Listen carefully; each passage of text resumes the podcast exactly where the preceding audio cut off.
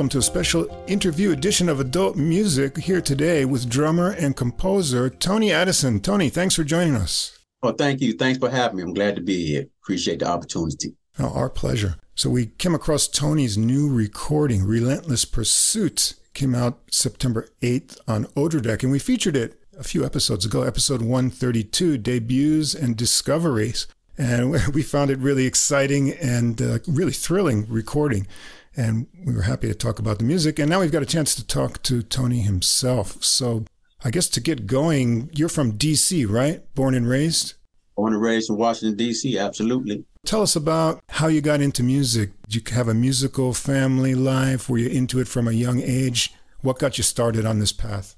Okay, well, yes, I do have a musical family. In fact, my father was a guitarist. He played electric and acoustic guitar. He um, really liked playing blues and R and B and you know all of those uh, type of styles. So yeah, he was always in the house. My sister was a, a flutist. Oh, really? Yeah, she played flute, and uh, my father played a lot of Motown and all of those types of stuff. So yeah, music was in the house.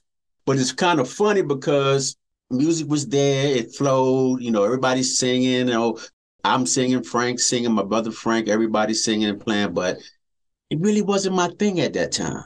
You know, I just didn't really get into to the music thing, especially playing guitar. My father used to teach us chords and how to structure things, and I just wasn't into that. So I leaned more towards the sports. Right.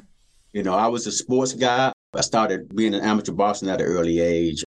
And that all came about actually because I used to get bullied in school uh-huh. you know, uh-huh. coming up. And, you know, I was a pretty good looking little kid, had my big fro, you know, and back then, you know, it was about uh the Jackson Five and, you know, having the big fro and and all of this stuff. So, you know, everybody look, oh, yeah, Michael Jackson. Well, no. So anyway, you know, it's like, you know, I started to get bullied and picked on. So one day in this class, a friend of mine came and said, Tony, uh, meet me after school. I want to take you somewhere. And he took me to the gym took me to the boxing gym, and I fell in love with the sport.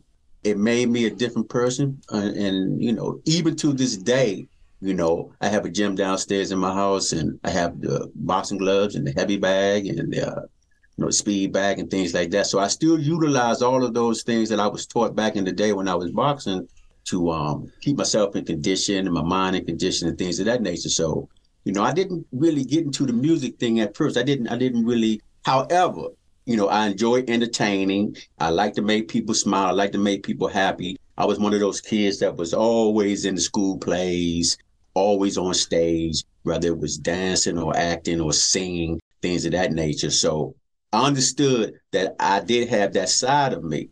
But as far as playing the drums, it started on pots and pans in the kitchen. So you just started doing it naturally? Yeah, just sitting on the floor, Mm-hmm. You know, my mom used to tell me I sit on the floor and then she in there cooking or doing whatever. And, you know, I would grab a couple of spoons and I started banging. Uh-huh. God bless them. They took the noise and, you know, that's what happened. And beginning of a brilliant career. well, I wouldn't know about brilliant, but it's on its way. so, you know, eventually time went by, time went through and we moving and we grooving and once I really understood, you know, my mom's, mm-hmm. she used to have these listening sessions because my mom's wasn't a musician, but she listened to all different styles of music. She would have us sit down and me and Frankie, my brother, and we would sit down and she would have us listen to Miles Davis, John Coltrane, Cannonball Adderley, you know, and we called these listening sessions. Now, I didn't quite understand what was going on. However, I would gravitate to what the drummer was doing. That was the thing that always caught my ear. So, you know, as time went by, it just was a thing with me. I just really enjoyed listening to the drummer. You know, my brothers, they listening to, you know, their style of music. My sister listened to her style of music, whether it was R&B, uh, funk, things like that. But I always found myself listening to what the drummer was doing. So I always had that rhythm thing inside of me that, uh, you know, I always enjoyed to listen to. So you know, that's kind of how things got started, but I still really wasn't into it. I still was doing my thing. I still was into sports and, you know, played soccer in high school and right. junior high school right. and all of that type of stuff. And eventually, I really actually didn't stop playing drums until I was maybe 17, 18 years old, almost out of high school. you know, but I knew I had the rhythm. I knew I had a certain certain thing happening, but it wasn't jazz. Even though my mother had us listening to jazz, and huh. you know, I started listening to you know all of these different drummers. You know, I really didn't understand it. I really didn't know what was going on. But it was later on in life I would realize that all of that stuff would play a very important part of what I'm doing now. You know, in mm-hmm. hindsight. Mm-hmm. So coming up as a teenager, I was more into rap, hip hop, the thing that we do here in DC was go go. Right, I remember that. Could live in DC and not not know go go or not right. go to the go go's and the parties and stuff like that. So you know, that was my thing, go go and jazz. You know, not jazz, but go go. So this is the um, ni- the 1980s we're talking yeah. about. Yeah. Okay. 80, leading to the 90s. You know, it was all about it was all about listen, going to the CDs. All these guys play. Now Frankie, on the other hand, my brother, you know, he's picked up the saxophone in junior high school. So he was already kind of doing his thing and, and learning an instrument. So he was already playing before I even thought about if this is what I really wanted to do because I didn't really know. Mm-hmm. So time went by, time elapsed, and it came to a point where, okay, Frank, hey, Tone, we need a drummer for our band. Um, what'd you think? You know, me at that age, I think I can do anything. Sure, I do. so, you know, I started dipping and dabbing a little bit. But at the time, when I did kind of get into it, I was playing go-go. Right. You couldn't tell me I wasn't going to be a go-go drummer. Jazz, I had no interest at all in that music. Frank was, man, you got to swing, man. Let's swing, man. I'm like, swing. You know, I want to play some backbeat funk stuff. you know, in a few years, I got introduced to this summer jazz program called Let 'em Play. And Let 'em Play was designed, it was an organization designed for young musicians or upcoming musicians or people who may have thought they was interested in music to learn how to play an instrument and get paid for it. Hmm. I'm like, wow, this is what's happening. So Frankie and, and actually David Dave Marsh was already in Let 'em Play a couple of years before I decided to give it a shot, you know, give it a go. And uh, you know, they they always joke about me how raw I was when I first entered uh, Let 'em Play. I didn't really know any swing or anything like that. But that organization really, really changed my perspective of what this music is all about. Not just the part about playing, but the part of understanding the history of the music, understanding all of the uh, contributions and all of the things that other musicians had to go through at that time you know so they did not only teach you how to play an instrument but they also taught you the history of the music which gave me a even more broader understanding to what I was about to experience or what I had been experiencing at the time. So Let 'em Play was a very big part of my growth in the jazz scene. You know, we had a uh, trumpet player, Webster Young, Webster English Young, we called him Lil Diz, and he used to play with, with Train for a while. So Diz used to always tell me, Tony, yeah, man, you know, you got this feel, man. You got this feel thing happening, man. You know, so once you learn how to play and understand this music, man, you're gonna be okay because you'll feel. And I wasn't quite getting it, the feel, the feel. But now I understand what that what he meant when he said the feel.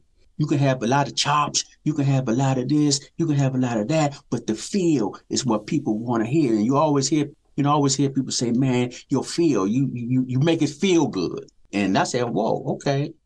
So after a while, you know, we playing, I'm getting it in, I'm understanding, I'm learning, I'm getting my chops and everything like that. You know, one thing led to another. And I told my moms I really want to do this. And she said, okay. And she went on and bought me my very first drum set at Chuck Levin's in Silver Spring. She uh got me a five piece Tama, all white. And um I just started playing started learning. Then that's when I ventured into the Washington School of Music. And that's when I first started taking my first drum lessons and really understanding the process of learning how to play drums.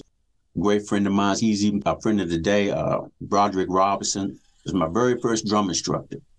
And he taught me the fundamentals of drums and certain beats and certain rhythms and things of that nature and got me started and Let 'em Play, man. We went and we, we playing this jazz and I'm learning all of this stuff and learning all this different music and understanding what how things go. And, you know, it just opened up a whole nother bag of worms for me. It just made me really, really want to do this. And honestly, me and Frankie and a few other guys, man, we used to stay in, in, in the house, man, and we would practice and study and practice and study. I mean, we would it would be an all night thing every single night. And the great thing about Let 'em Play, besides the music, was that it kept me off the streets. It kept me in a safe environment where otherwise I may have been out there doing who knows what or with who knows who. It gave me something to do. It gave me something positive that I can lean on where I may have been out in the streets doing who knows what otherwise, but Let 'em Play was a great organization that allowed us to really, really keep ourselves in a safe environment and learn an instrument and learn how to play. So I give a lot of credit to Let Them Play with my development. I, I thank them for that. I want to go back to your your mother for a second. You said that she played jazz in the house, and I'm just curious, what did she listen to? What was the first jazz that you really heard? Man, she would play a lot of John Coltrane. Okay. She loved Cannonball Adderley, mm-hmm. so she played a lot of his music and uh, a lot of Herbie Hancock. Right. So these are the things we were listening to now, and she would actually say, "Sit down." I don't know. Maybe it was partly because she wanted to keep us out of mischief because we was stop running around the house. But at right. the same time, she did give us that platform to listen to the music and, and kind of get it in our system, whether we realized it or not at the time. Uh-huh. And as years went by and I look back at it, I'm like, wow, that was something that, you know, I look back on and it really helped me. It opened my ears. It made me to understand what I was listening to, who I was listening to. Now I had to find out the why. Mm-hmm. Why am I listening to this? What is this going to do for me as far as becoming a musician? So when we was probably go listen to uh, well practice certain songs, I would go back and oh I heard this song before. Oh I understand this. Oh yeah I've heard that. I've heard this. I, I, okay. Now it's starting to all make sense. And, you know my mom she she loved all styles of music. She would play some Johnny Cash sometimes. She would play mm. some Herbie Mann. She would play some Elton John. You know of course she would get into the uh, you know, all of the Motown things like that. But she specifically always set us down to listen to jazz. Yeah. So it, it was it was a good thing that she did, and I appreciate her for doing that. Once you uh, decided that you know jazz was going to be the road of music you're going on, who were the drummers that had the biggest influence on you? Who has formed your style as someone you copied maybe or tried to emulate when you were developing? That's a great question, and I love that word emulate, not imitate, but emulate. Hmm. Max Roach was my favorite. He was the first drummer that I actually really started focusing on and listening to, and listening to his rhythmic approach and and the way that he phrased his drumming and his solos and things of that nature. So I studied Max, and still and still to the day I uh, go listen to Max when I feel like okay, I need to go back to my roots and check some check some things. Because sometimes you can get so far into the music to have to go back and start over again. So I will always lean back on Max. In fact, a lot of the licks that I hit in the uh, the CD, Relentless Pursuit, were Max licks that I've studied. I mean, me and Frankie, man, we would sit up in the room and day after day, night after night, playing the records over and over and over and over. And I would just play them. And then I go back on the drums and try to play it. And then I listen and I go back on the drums and try to play it. So Max, I use to listen to Max. I mean, for his rhythmic approach. Now, when I started, when I got introduced to Blakey, I started to notice his power and his thunder. And I wanted that. And I'm like, man, that's what's up. That thunder, man, that power. So I started to study Blakey for his power and his thunder and the way that he, you know, approaches shuffles and, and things of that nature. So it was from Max to Blakey and uh, a friend of mine's, late Ron Sutton Jr., saxophone player, who was also in the Let 'em Play program, he said, Tony, listen to some Philly Joe, Philly Joe Jones. So I started studying Philly, and that's when the rudimental approach started to take effect. Now, and I listened to all of the rudiment things, using his flams and his paradiddle diddles and his double strokes and all of the things how he was just maneuvering all over the drum set with all of these different rudiments. And when I wanted to practice rudimentals, I would go to Philly. When I wanted to practice power, I would go to Blakey. And when I wanted to practice just the other stuff, I would go to um, Max. Now, when if I want to practice some funk stuff, I go to Dennis Chambers because you know to me he's the funk master. He the pocket thing is what's up. Was happening. So I go to Dennis and then uh, may go to Dave Weckl if I want to listen to the Latin thing, you know, because his the way he's so fluent around the drums and he have this touch, I really enjoy listening to him. So I, you know, so I listen to different drummers for different reasons. Sure. It depends on what I want to study at that particular time during my, you know, my time when I'm practicing and working on my chops. So those are the guys that I listen to the most.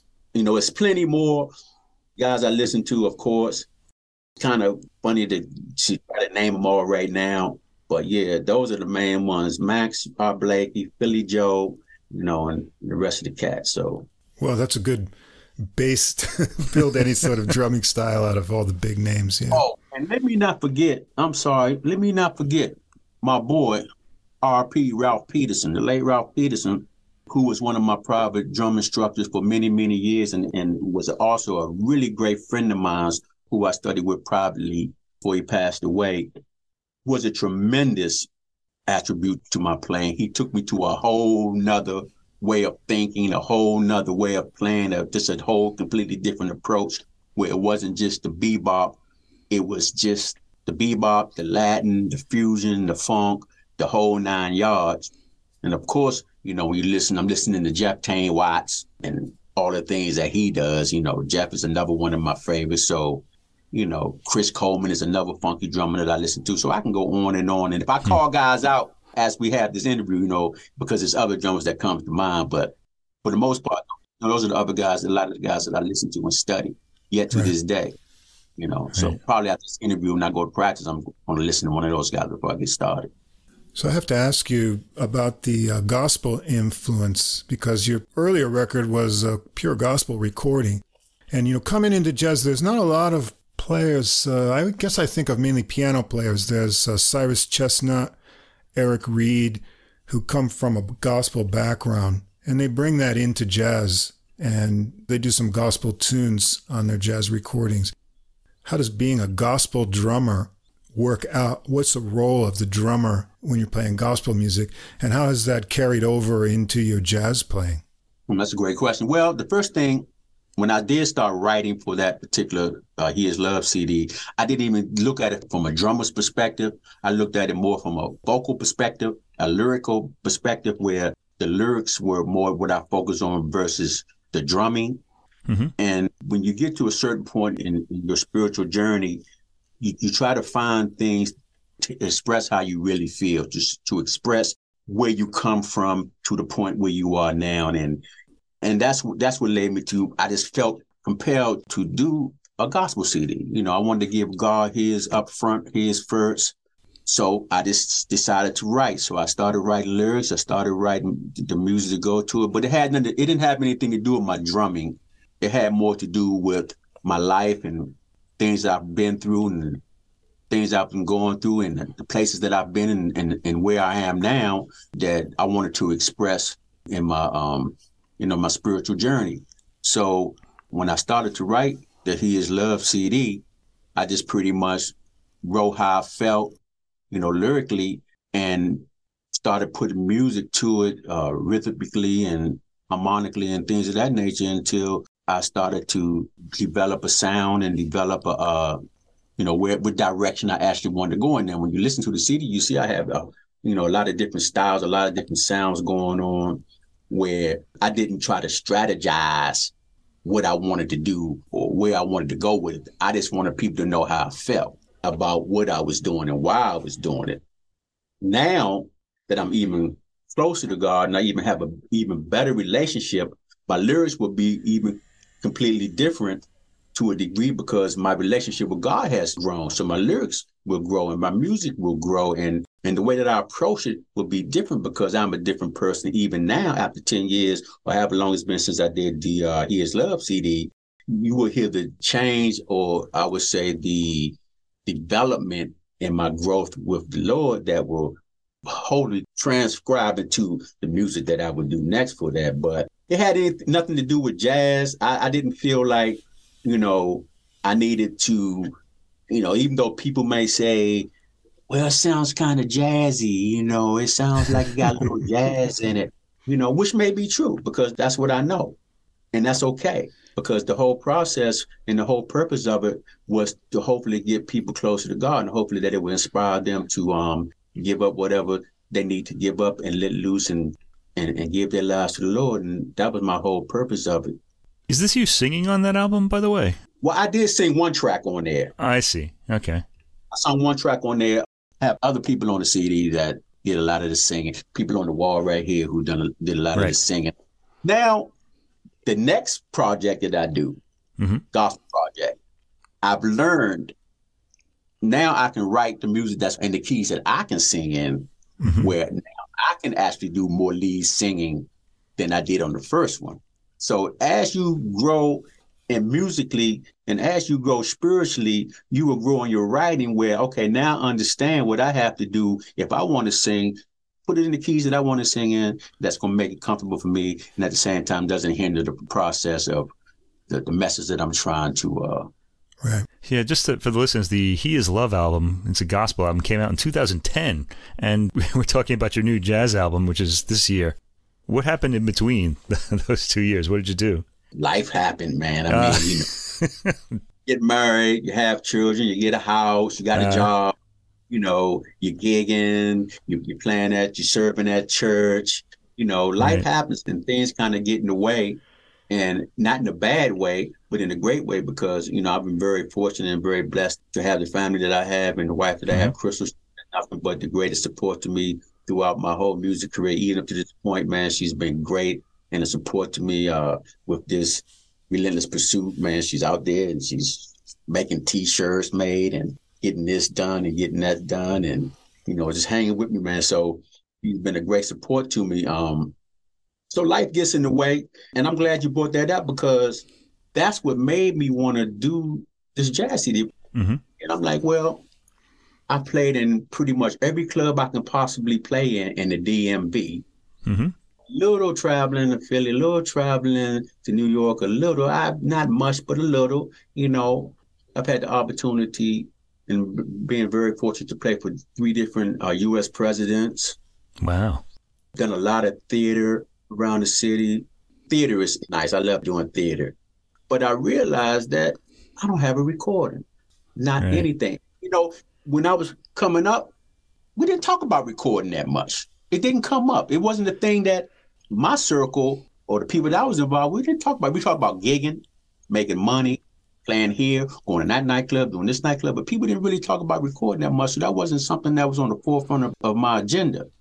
However, as you get older and you realize, man, I need to leave, leave a legacy here for my children or other young musicians so I felt compelled that I have to put out a jazz CD. And I right. didn't want to put out a CD that um, you know, I'm copying other people's music and I'm I'm playing what's already been played. I wanted to play things that came from my heart, my soul, my spirit, that people can relate to me, who Tony is. Mm-hmm. So that's why I decided to write my own compositions because who else can tell my story the way that I wanted to go but myself? So, you know, that's what I did. Just one more thing. You mentioned you played for three presidents, and I'm wondering, does that mean you went to the White House? I wish. well, what were the circumstances? It was actual presidential events where the ah. president was there, and it was for the president, but it I wasn't see. actual White House. The two Bushes, both Bush, the father and son, uh-huh. President Bush, father and son, and also uh, Bill Clinton. Uh-huh. And I've done a lot of events for um, Barbara Bush. She is the sweetest lady you ever want to meet. Wow used to have um, events for border babies um, back in the day, and she would always call me and Frankie. We were we were called the front line back mm-hmm. then, the front line jazz ensemble. And the front line would get those calls, and you know we would just do them, man. And um, so even though it wasn't at the White House, it was right. still a presidential event, and the president was there. We even got acknowledged a couple of times from the president. So no, that was um that was pretty cool and it was great. It was good to be able to do that. That's fantastic. Yeah. Huh. You don't really think about it when it's being done. Right. Look back later at it and you realize, wow, okay, I had an opportunity to do that. Thank you, thank you, Jesus, for giving me that opportunity. Um, right. You know, so you know, I put that on the resume, of course, and it's more about the opportunities that this music presents itself to the young people out there This music can put you in positions that you never thought it would. This music can take you to places that you never thought you would go. This music will have you plan for people that you never thought you would meet. It's the greatest thing ever if you just stick in there and hang in there and learn this music. Not just jazz, but we're speaking of jazz. I mean, you can do it with hip hop, of course, as you see now, mm-hmm. and other styles of music. But when you talk about jazz, it can open doors that pretty much only God can open. So right. we take it. We take it. Yeah. Let's talk about uh, composing and get into your record. When I saw this on the new release list and I took a quick look at the description, I saw, oh, drummer as a leader. Well, that's not so unusual, but drummer as a composer. And yeah. the whole album is composed of original material. So I thought, oh, that's interesting. And I'm wondering because different instrumentalists have a different approach to composing. So if you're a wind player or a vocalist, you start with the melody. Well, that's how I played. I played trumpet, and I have oh, I know this melody. I get it in my head. Then I got to go to the piano and sort of figure out the harmonies. And when I looked at pop songs that were written by guitarists, they always seemed strange to me until I figured out guitar later in life. I said, oh, he moved his finger over there and it sounded good. You know, it, it wouldn't be obvious on piano.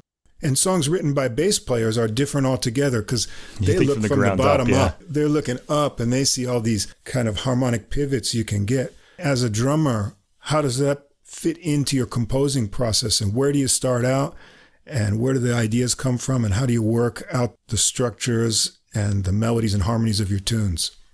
Again, gentlemen, that's another great question. And thanks for asking. Now, it, it kind of starts for me first I want to decide, well, for this particular project, we're going to stick with this particular project because this is my only jazz right. project right now. What kind of sound do I want? That's what I ask myself. What kind of sound do I want? Do I want a big sound? Do I want a small ensemble sound? Do I want, you know, something chilled? You know, studying at the University of the District of Columbia under uh, Calvin Jones, the late Calvin Jones, um, and having the opportunity to play in the big band there, I just fell in love with big band music. I mean, I can listen to it all the time. You know, I enjoy listening to it and I, and I really enjoy playing it. So I decided I wanted big, you know, I'm a go, go big. I wanted big. I wanted a big sound. So once I established what kind of sound I wanted, then I said, well, what kind of instrumentation do I want? And I said, well, you know, listen to Blakey and my boy RP Ralph Peterson and, and some of the things that they've done I said, okay, I wanted three horn harmony, I want trumpet, saxophone, and trombone. So once I established that and realized the sound that I wanted, and I like the hits of the big band, those big band hits, man. I mean, nothing like the hits of a big band and and you swinging and you grooving and you pa da da da, you hit doing those hits. That's what I wanted. So once I established the sound that I wanted, that was the first thing. Then the second thing I did, so I would come upstairs and I would practice probably you know, working on my chops, you know, just the things that we do, work on our chops. So I'm is working on my chops. So I might practice for a couple of hours. Then I start getting into, you know, getting into my bag. I'm I'm feeling good. I'm I'm warmed up, and I start just playing and and and I'm thinking and I'm and I'm playing certain rudiments and I'm playing certain fields and I'm coming up da da da da, but then I'm singing to myself, you know, at the same time. So I'm humming and I'm singing and I'm playing and I'm starting to feel something. I'm starting to find a groove. Now we speak of never say never. So I'm playing, and then all of a sudden I come up with ba do bop. This is on the drums. Ba do da. Da da da da ba digga do gaga do ba. Da da da da ba digga da. I said, okay, I like that. Uh, let me emulate a horn on that part and see how it sounds. So that's what I did. So I started to emulate a horn. Then once I learned that lick from this to that point on ba do da, ba digga do and gaga do da. Then I would go to the piano and I would find those notes. Then I would play that down. And once I got it pretty comfortable where I knew I was and the time signature that I wanted to be, not necessarily what key I want to play it in yet. I haven't gotten to that point yet. Mm-hmm. I would set up a Pro Tools session, open up a new session, run a drum track, play that same lick down two or three, four bars, go to the piano, play those same notes two or three bars down. Then I would listen to it and see how it sounds. I'm like, okay, all right, that works. Once I got that structure and got an idea, Then I would go from there.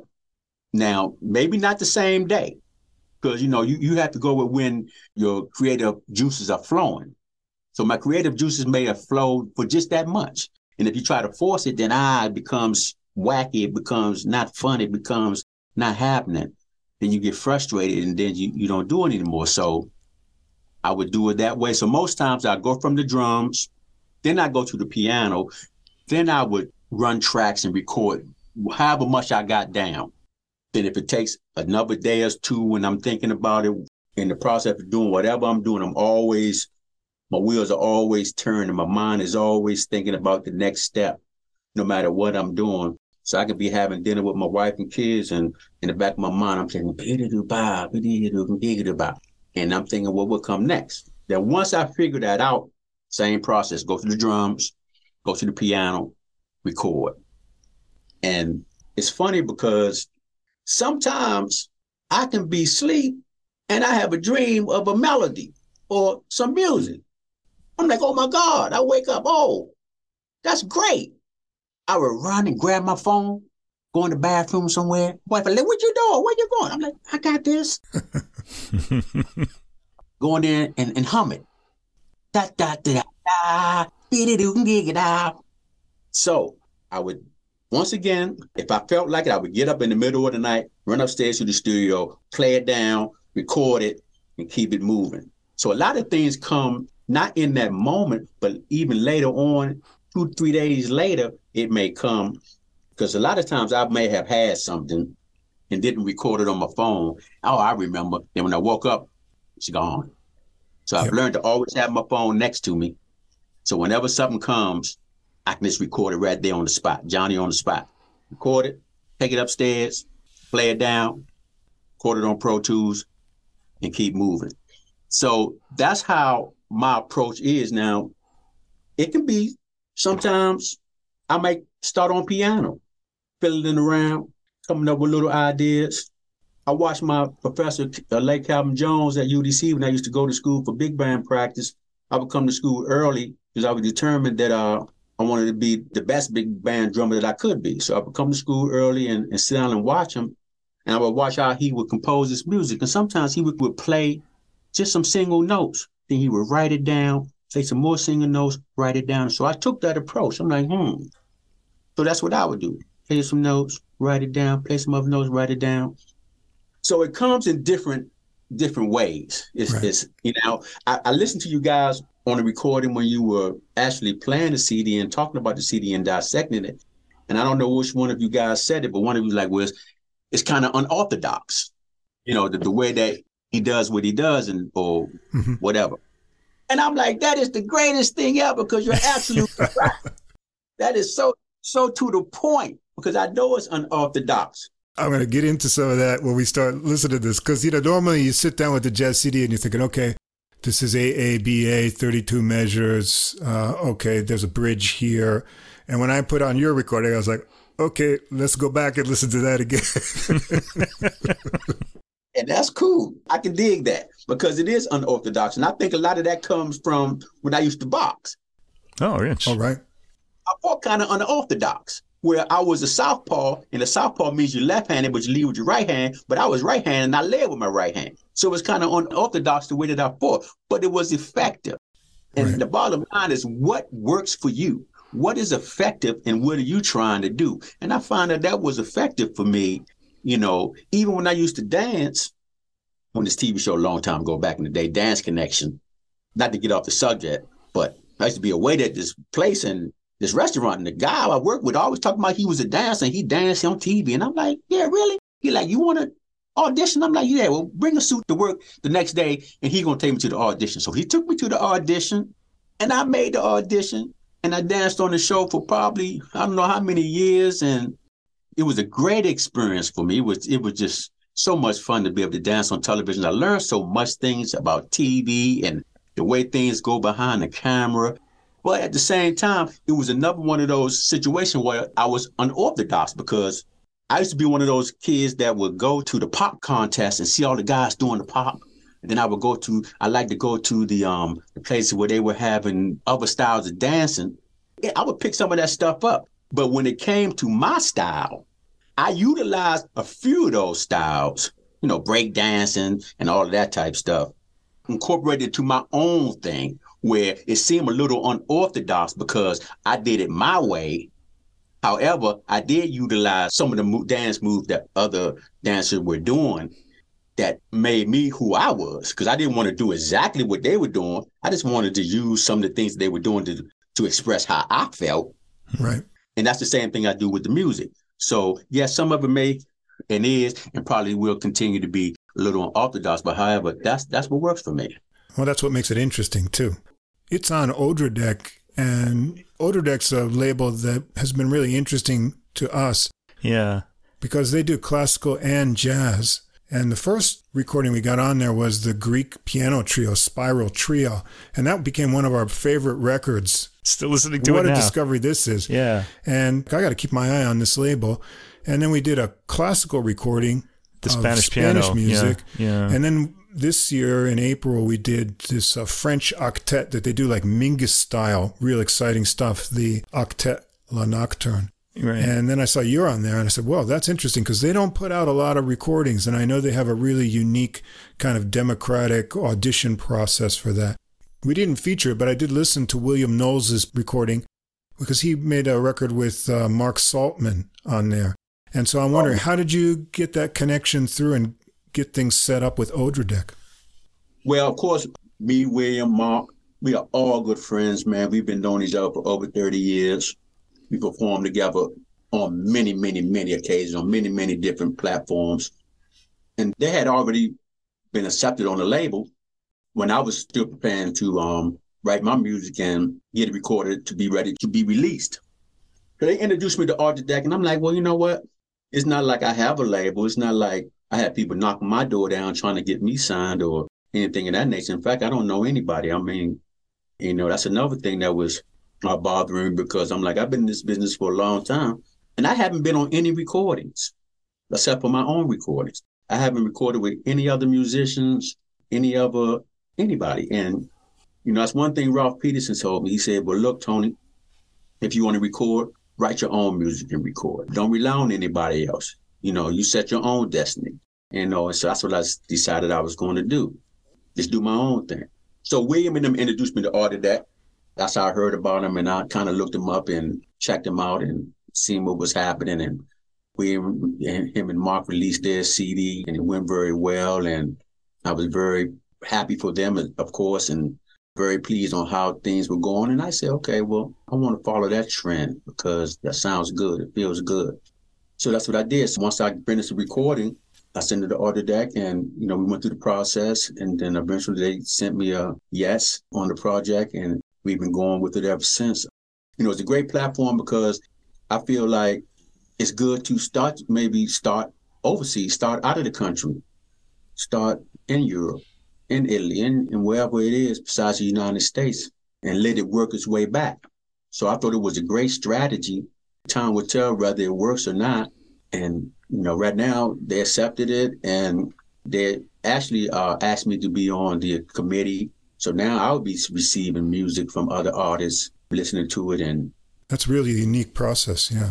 Yeah. It's very different. But again, I use that word effective and it worked for me. And hopefully, when other people hear about it and musicians want to uh, send their stuff out there, send it to Odradek and promising it will work for them as well. Seems like a good fit. All the records they've done so far in jazz have something a little unique about them, and that made it really interesting to me. So I'm going to keep my ear on yeah. their label, and yeah, hopefully that becomes fruitful in the future. We should mention, by the way, the uh, classical album we did was Iberian Impressions by Paulo Oliveira on Odradek Records, and that was a really good record good. too. All right, let's jump into this recording, and I think you really did a good job picking the first track because it makes that first impression, and you had me right away because the horns come right in and they slam you with those big horn lines. So I'm listening to that and getting in the groove, and then at the end of that section, the meter changes up, but you also pull the beat out at the end of that line. So that had me hooked like, okay, there's going to be a lot of rhythmic things that are interesting here. And then the horns come back for that final blast. And I thought that was just really cool. Let's play a little bit of that and then you can tell us about how this tune got started. Sure.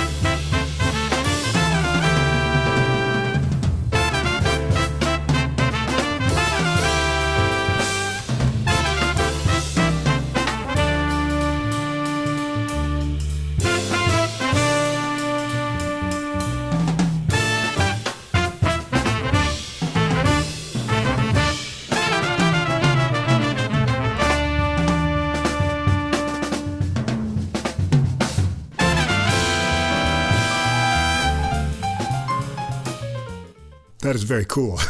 I like the end of the section too, before the drum fill. That was great. That's cool. Yeah.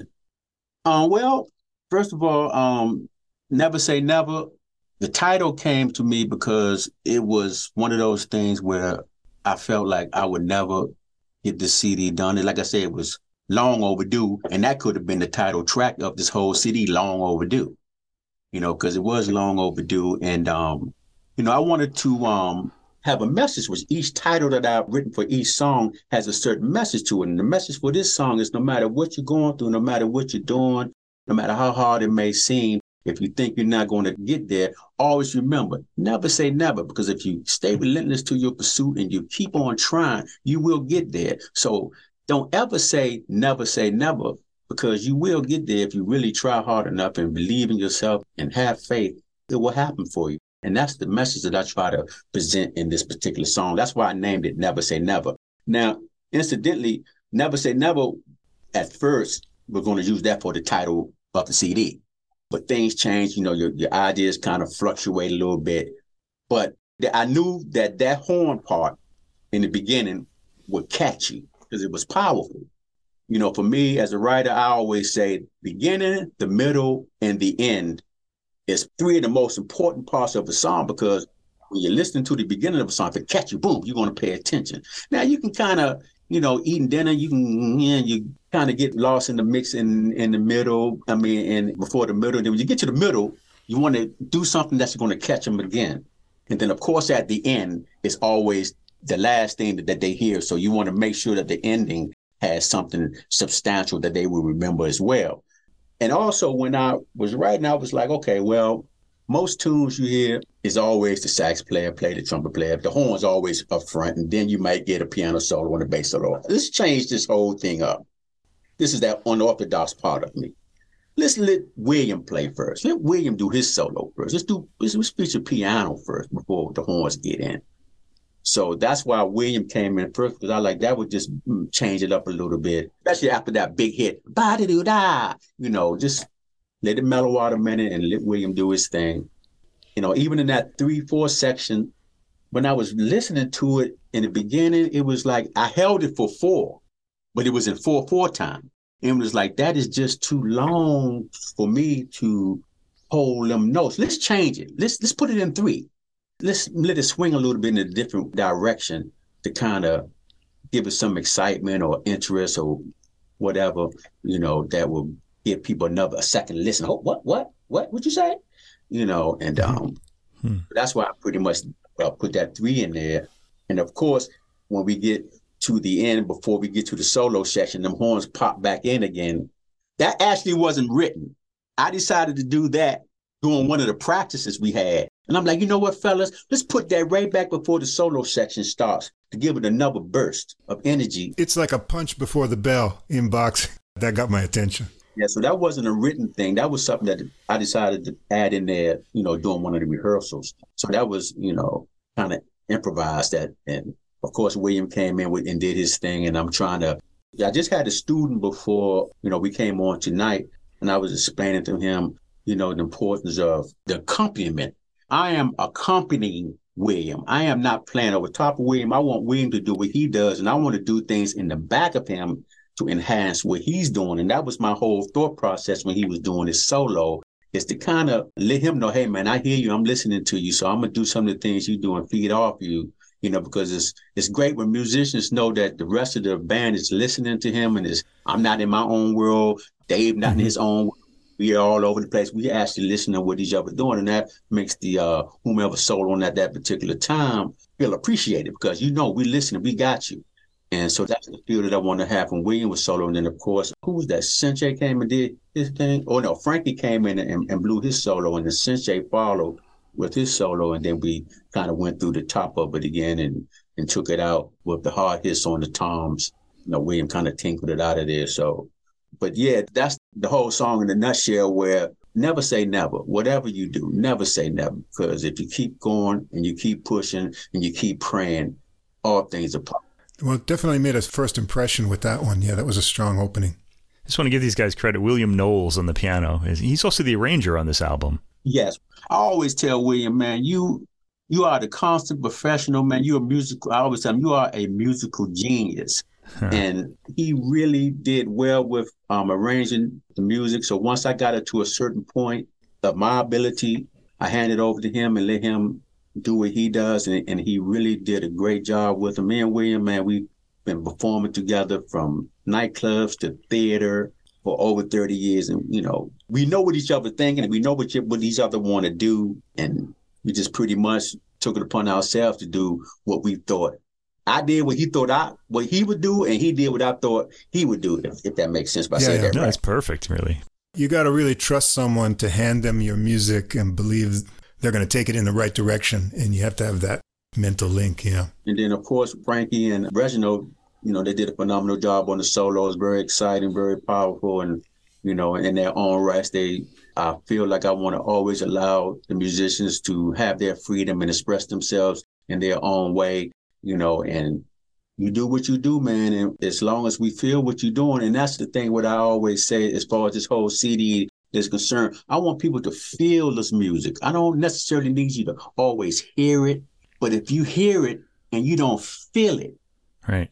I'm not quite getting or accomplishing what I wanted to accomplish. I want you to feel and understand what this music is all about. So when you think of Never Say Never, and you think about the messages I'm trying to portray to you as far as what the title is, and then you listen to the music, if you can feel where this music is going and with it, and you allow it to take you to a place that maybe you're not when the time that you started it, but when you finish it, you at a different place, then that means it is actually taking you to another dimension of where you were in the beginning. And that's because you feel what we're doing versus hearing everything that we do. Right. The second tune on the recording, Inner Thoughts, I felt the feature of this is the change ups. You got the swing and Latin change back and forth, you know, comes back from like Art Blakey days. And I feel that really feeds the soloist. When you come out of the Latin back into the swing, it really mm-hmm. sort of pushes the soloists to let loose with different ideas. And that was a pretty interesting one. But the tune that really uh, surprised me in the direction it went is the third track, uh, Uncharted Soul because it starts out with this kind of cute, cool jazz like theme, and then whoa, it goes uh, somewhere completely different. Let's take a listen to that. I want you to tell me where this idea came from.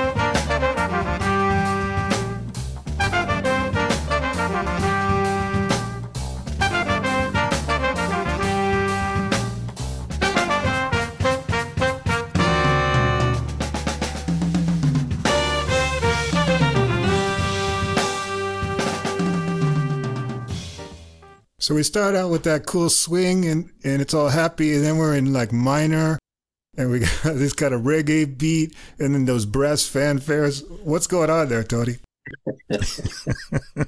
I don't know, man. So that's just how I felt at the time. So, okay, so we came in with the with you know the, the jazz thing, uh, the the, the uh, bebop little cool jazz thing happened up top. Then we went to this 12-8 thing, that was one of those things where you know I've, I've been studying a lot of Afro-Cuban music, and that was kind of an Afro-Cuban kind of sort of feel that I wanted to implement. Now, when I was writing this song, I actually started it off in the bridge.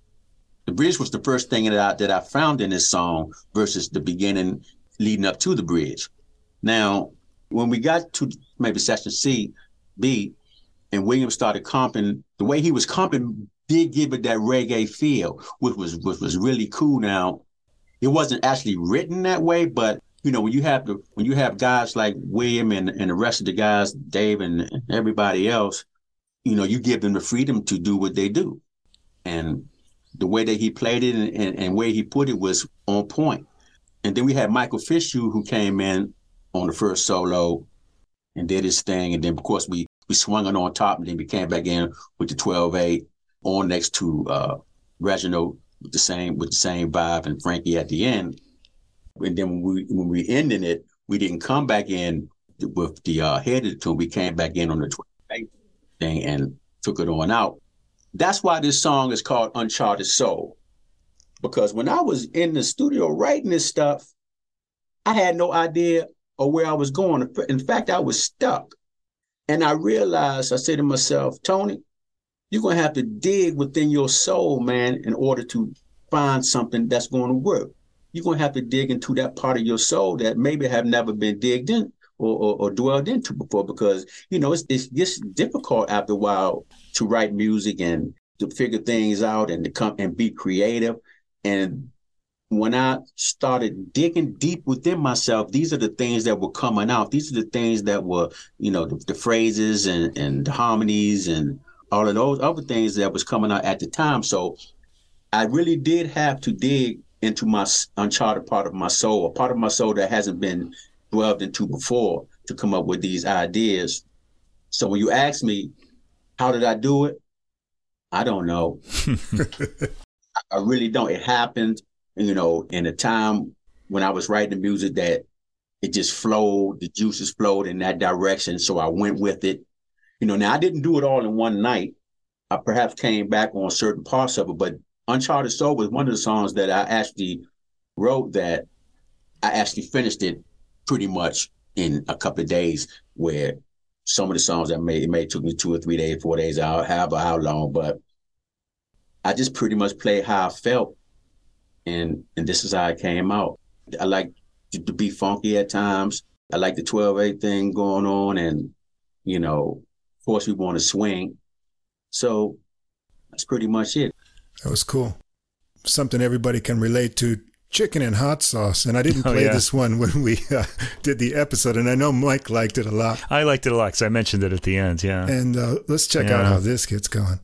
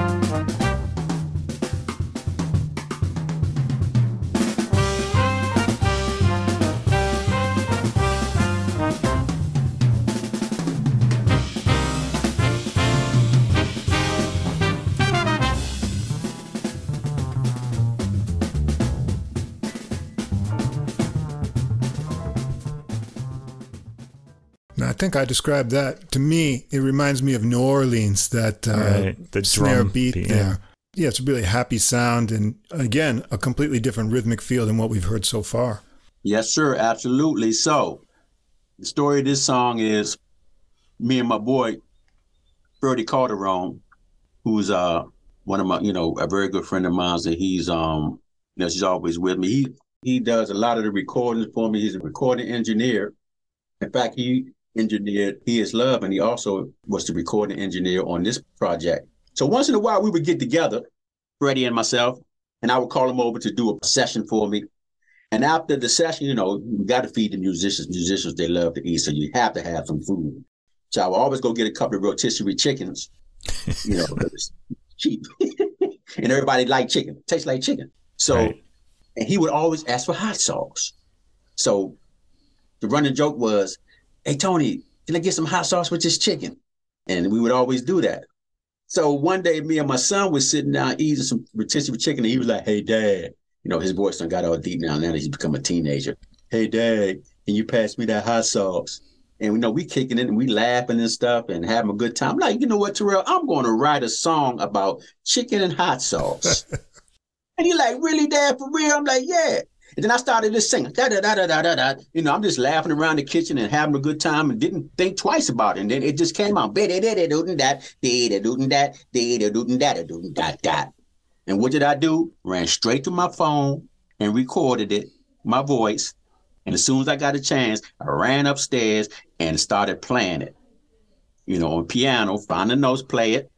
Then I had to decide, um, you know, what beat would go good with this. So when I thought about it, I was like, um, hmm, it's hot, it's chicken, you know, uh, spicy. Let's do New Orleans style. You know, gumbo is spicy. You know, mm-hmm. it's hot, fun, and and that's how I came up with that specific groove. Now, when you listen to, I think that's section C, you get into the hits, bop ba bop ba bop. You know, that's that big band thing that I kind of felt you know, once in a while that I wanted to kind of implement into some of the songs. So that's what I did with that part of the song. Now, when we go back to the beginning and we have Dave solo on top, that's another one of those times where I was like, okay, well, let's change it up. Let's let the bass player have a solo in, in front mm-hmm. versus else. Kind of switch it up a little bit. So Dave did his thing, and of course, you know, we had Michael come and do his thing with the stop time, and then we swing it, and then to come back into the uh, the section with the um the regular groove, and this went on through the whole entire song. And where you know I, I, decided to take a little bit, you know, give me a little bit of it. You know, if you notice on this on this whole project, I didn't really take a lot of solos because I didn't want this this music to be about me and just playing drums all through. The, I wanted it to be about the group and people don't necessarily, unless you're a drummer, want to necessarily hear a bunch of drums all through the CD. So I decided not to do a lot of solos, but this one called for it. So, you know, I gave it a little bit on, on, on my end. And then, of course, we came back in with the, uh, you know, on top and, and took it out. And if you notice, uh, at the end of that, I put a little twist on it. And that, at the very end of the song, with the five hits we did on the end, that wasn't written in. That was something I decided to do in the studio that was just one of those moments when I'm saying, hey y'all, let's let's do this. Let's hit do these hits at the end. You know, and I do the three stooges little thing, ba ba ba da be da at the end and because actually this song I was thinking was going to be at the end of the entire CD to say, that's all, folks.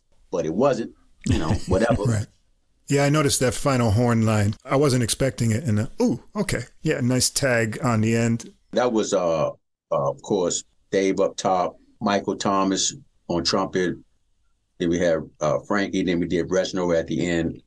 I didn't really have a lot of time to put William in the middle of that because I didn't want the songs to be too long. I was kind of fighting towards how long did each song need to be for time purposes. So it was sometimes I had to not okay, well, we won't have a piano solo on this one, or we might have a not have a trumpet right. solo, you know, just a time constraint. So yeah, so that's how we came up with that song. It's just funny how that that whole thing just came from me and Ferdy just uh eating chicken with some hot sauce on.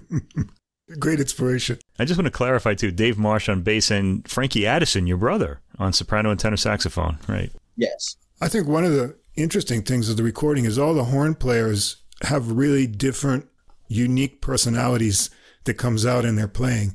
And so, you know, you got two different trumpet players and Reginald Cyntje's trombone. He's from the Caribbean, right? Yes. So you can yes. get that kind of rhythmic yeah, sense bum, bum, of the bum, Caribbean yeah. rhythms in his lines, and he likes to do a lot of rhythmic tricks, and sometimes he builds the tension with some interesting harmonies. And yeah, I've thought, oh, it's an interesting trombone player here. Yeah, that rhythm too. That reminded me of a lot of Caribbean dance music. Mm. Yeah, he, all of these guys are, um, you know, band leaders, and they're all right. All of them have their own groups, and you know, they play around the city, and all of them have recordings out. You know, I just was very fortunate to um, be able to get them all on the CD at, uh, you know, to do the project for me. Um, mm-hmm. Um, but yeah, all of them have recordings out. All of them are band leaders. All of them are music educators. So they're pros and, and they know exactly what they're doing. And it was fun to work with them. I'm, I was very uh, fortunate to have the opportunity. Let's pick two more since we're, we're going long, but it's so much fun. That's fine. Yeah. Your spot to shine. You know, you've got a lot of cool fills at the end of that tune. You get to open up a bit, but on the title track five, Relentless Pursuit, this is all you firing away at the beginning. So let's check this out. And what I really like here, I mentioned this when we talked about it, is the foreshadowing of the horn things that come in.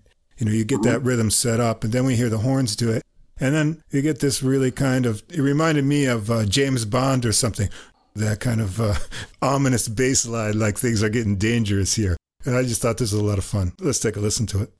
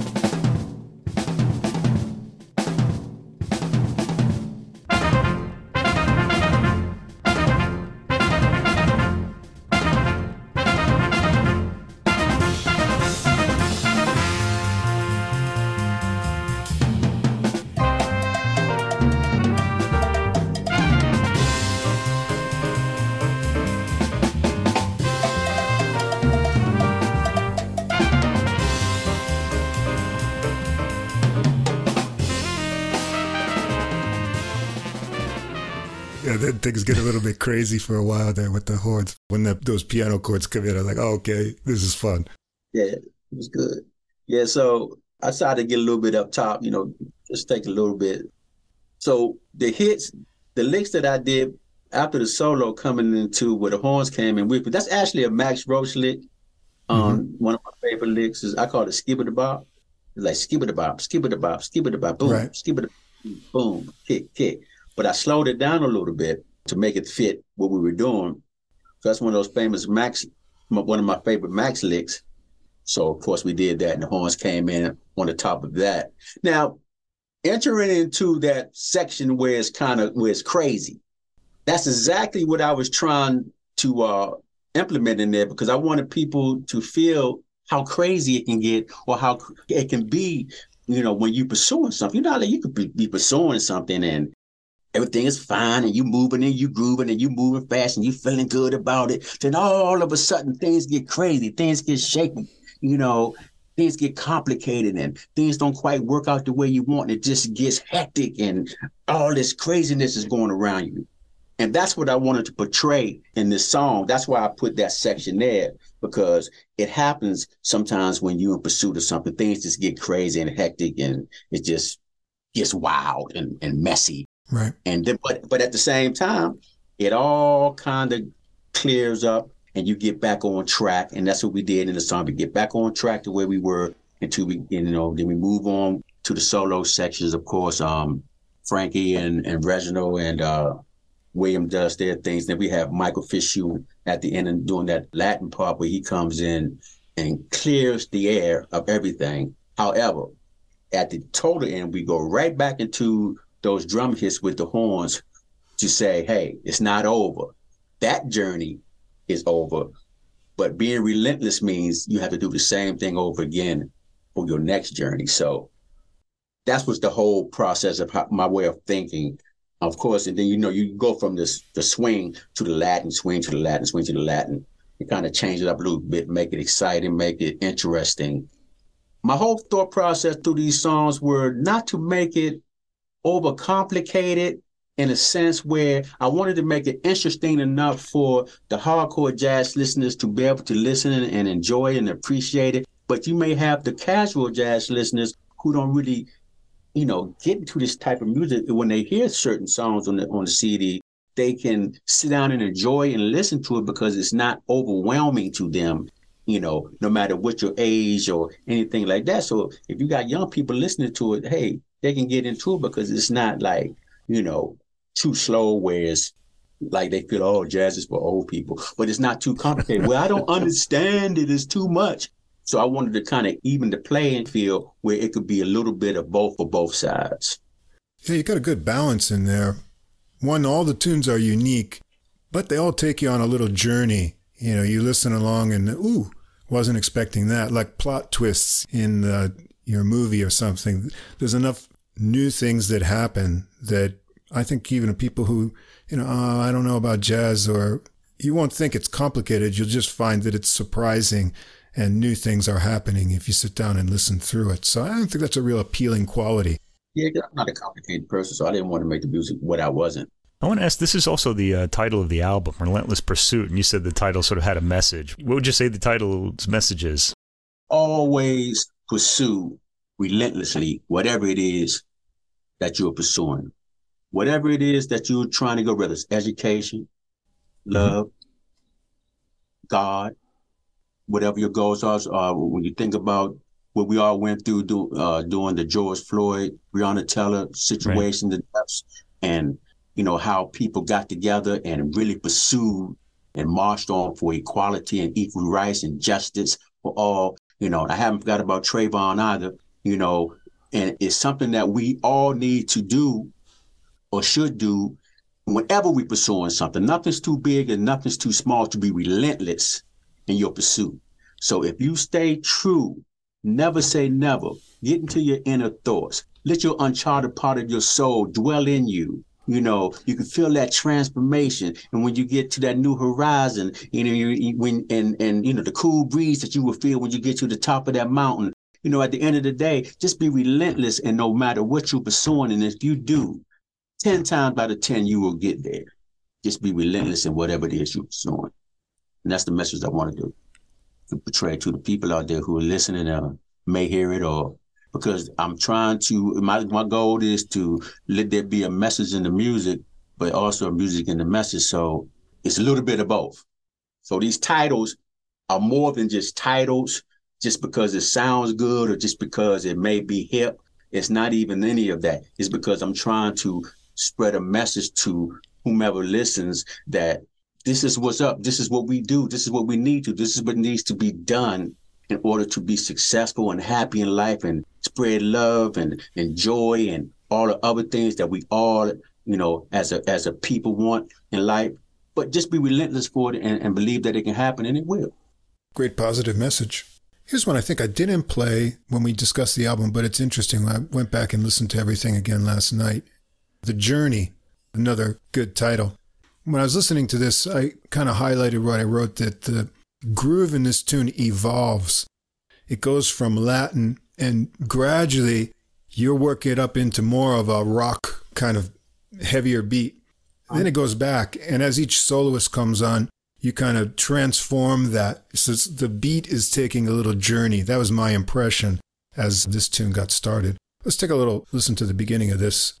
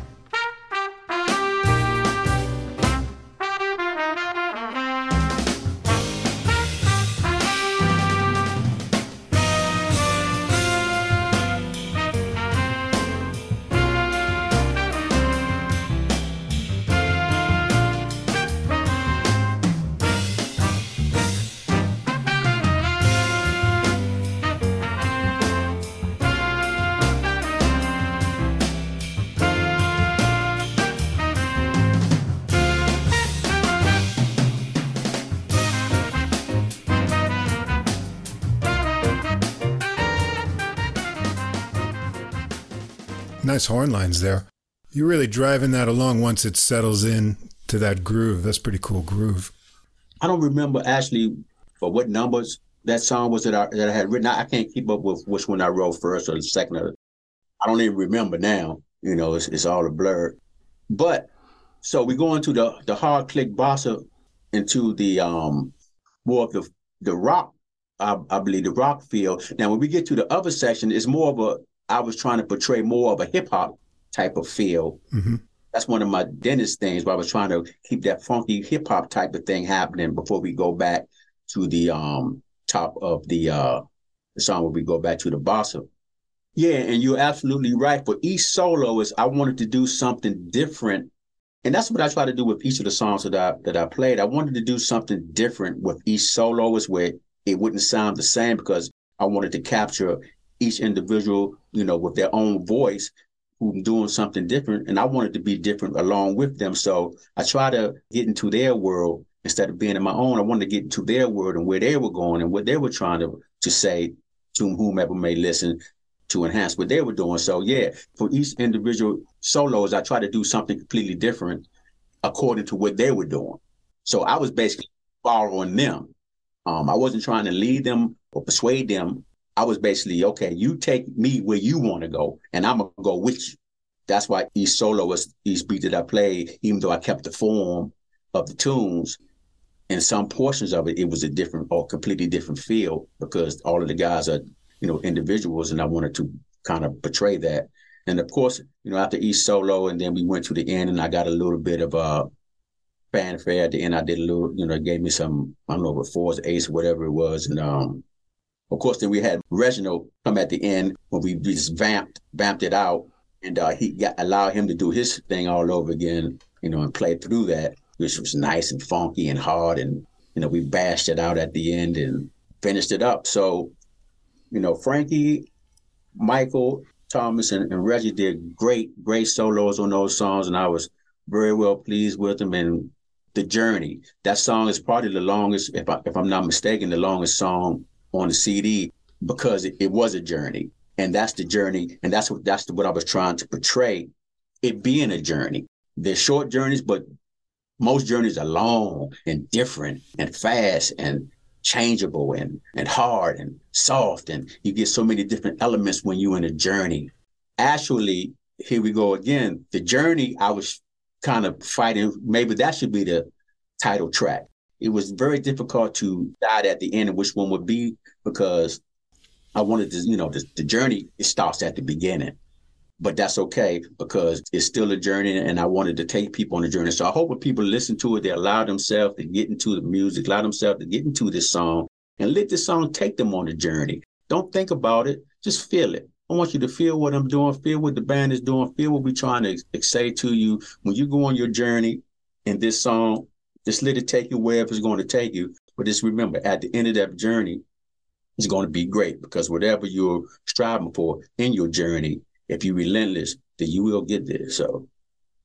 All right, one more. The last tune. I thought this was cool, cool breeze because uh, here we don't hear shuffle enough these days, you know. But if you listen back to Art Blakey, you know he always had a shuffle going on a record. But here it's kind of like a dictionary of grooves. You got the shuffle, you got some fills, then it's swinging, then it's shuffle, and then out of the blue that kind of double time Latin feel comes in. I was like, oh man, all kinds of stuff is happening in this tune right from the beginning. So let's check out how this one gets going.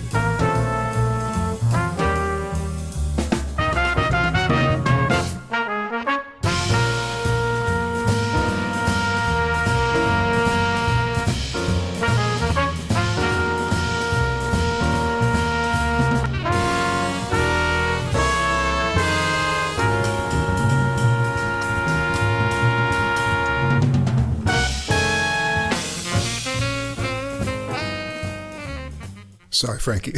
we listen to that all day. yeah, that was cool. That was my rendition of the Blakey Shuffle.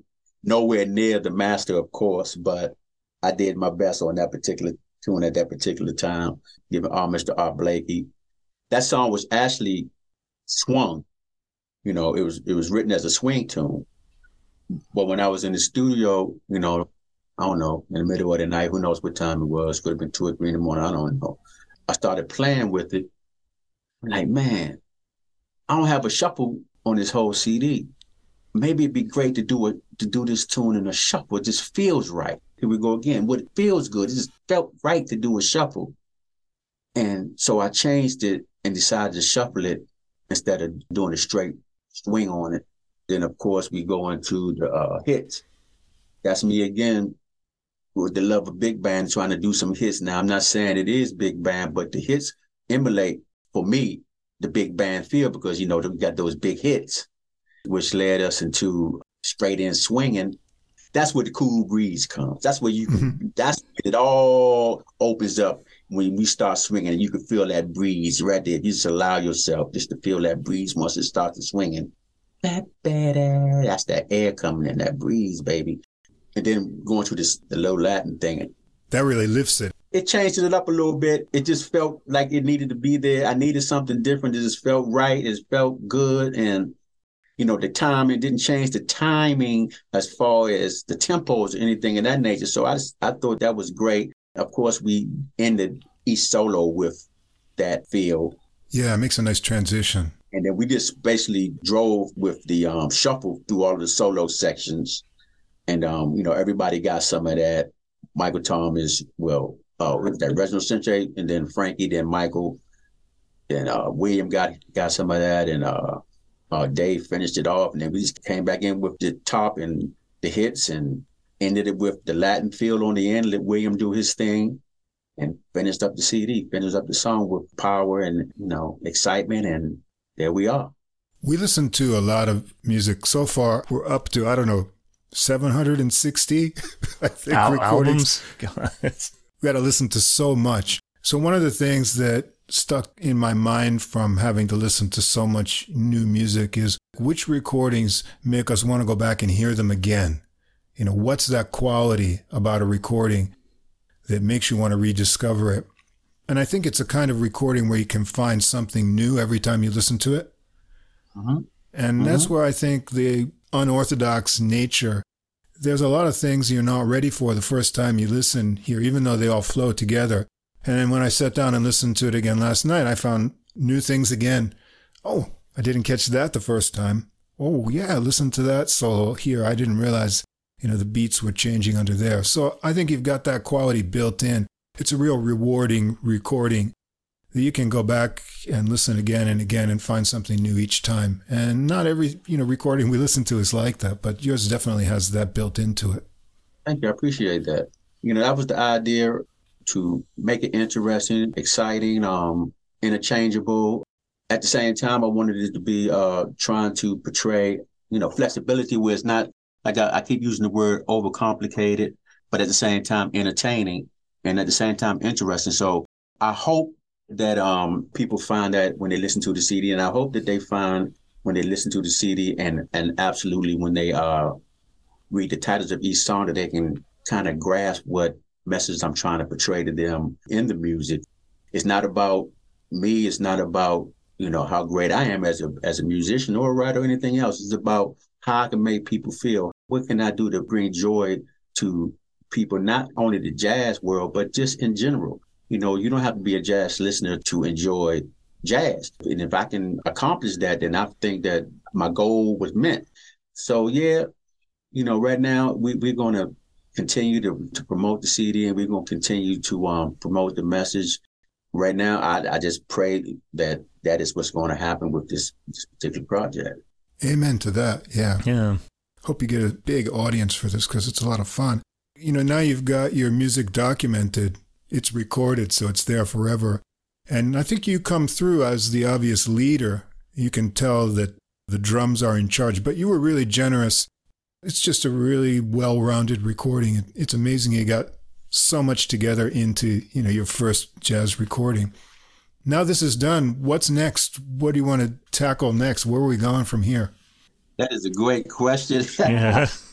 so for me, I have probably tons, well, 20 maybe gospel praise and worship tunes that I haven't recorded yet. So I'm kind of leaning towards that because you know, I love jazz and I love, well, I love all kinds of music, all styles of music, you know, but it's nothing like praise and worship music. It's nothing like that music because that allows me not to be me. it's not about me when I'm playing this music. It's about it's about God and giving Him glory, and that's so much. That is so important to me because without Him, none of this would be possible anyway. So I'm kind of leaning towards that. However, if I do get a demand for more of the jazz, and I will have no problem with doing that as well. In fact, I'm kind of messing around writing some stuff now, and um, you know, just seeing how things feel. Right now, I want to promote the CD and do some performances. I have performances coming up in November uh, at a couple of the venues here in DC, Westminster Church in um, Northwest DC. There's a Presbyterian church, but it's cool because they have jazz every Friday night, and they've been doing this for over 20 years. So they allow me to have the floor on November 10th to promote the CD and do a CD release. And then also, I'm uh, having a performance at Blues Alley in Georgetown on November 20th to promote the CD. So I am going to push this as best I can and uh, just go out here and do some gigs, man. It's, it's fun. It's, it's good to be able to do, you know, performances now that the pandemic is over with. We get to do some nightclub gigs, weddings, and all the receptions and things of the nature, private parties, what have you. So as far as recording, we're going to see how it goes. I have a lot of music that I want to get out, whether it's jazz or gospel or maybe R&B. I grew up listening to it all, so I love it all. So we're going to see. I, I won't make any predictions right now. Just leave it up to the Lord and see where He leads me. And wherever He leads me to go, then that's where I'm going. Sounds good. Yeah. This is still fresh, this recording. So I hope we can help uh, get some new ears to it and we'll see where it goes. Definitely, whatever you do next, we'll be looking out for it. Yeah, let us know, actually. We wish you the best of luck with success for this one. Thanks. Hopefully, you can get, uh, you know, all that kind of music that you like. I hope you get another gospel oriented recording. But I'm really looking forward to whatever ideas you put together for jazz in the future. Mm-hmm. Thank you. I appreciate it. I appreciate the time you gentlemen have given me. Um, God, have been nothing but great for this interview. You know, you can still tell I'm kind of nervous. I've been nervous since we yeah. first started. You know, so uh, you know, I appreciate it, man. Y'all getting me through it and uh, allowing me to use this platform to um, put my music out. And and uh, I pray that God bless you both with your endeavors on your podcast, and I would definitely be telling people about it because it's it's a great thing. It's, a, it's something that everybody should be uh, listening to. So I'm gonna make sure that I do my part so people can definitely tune you guys in. Thank you so much for that. Yeah, thanks. Really appreciate that. All right, everyone, if you haven't heard it yet, you got to check this recording out. Odradek Records, Tony Addison's Relentless Pursuit. It's in our playlist. You can find it on all the major streaming platforms. Amazon's got the CD listen to it again and again. It's that kind of recording, and I think you want to have it in your collection. So thanks again, Tony. We're looking forward to big things in the future. We've had a great time today and we wish you all the success. Thank you. Appreciate it.